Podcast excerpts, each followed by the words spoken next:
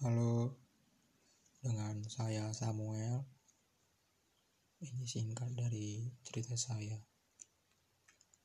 Sekian.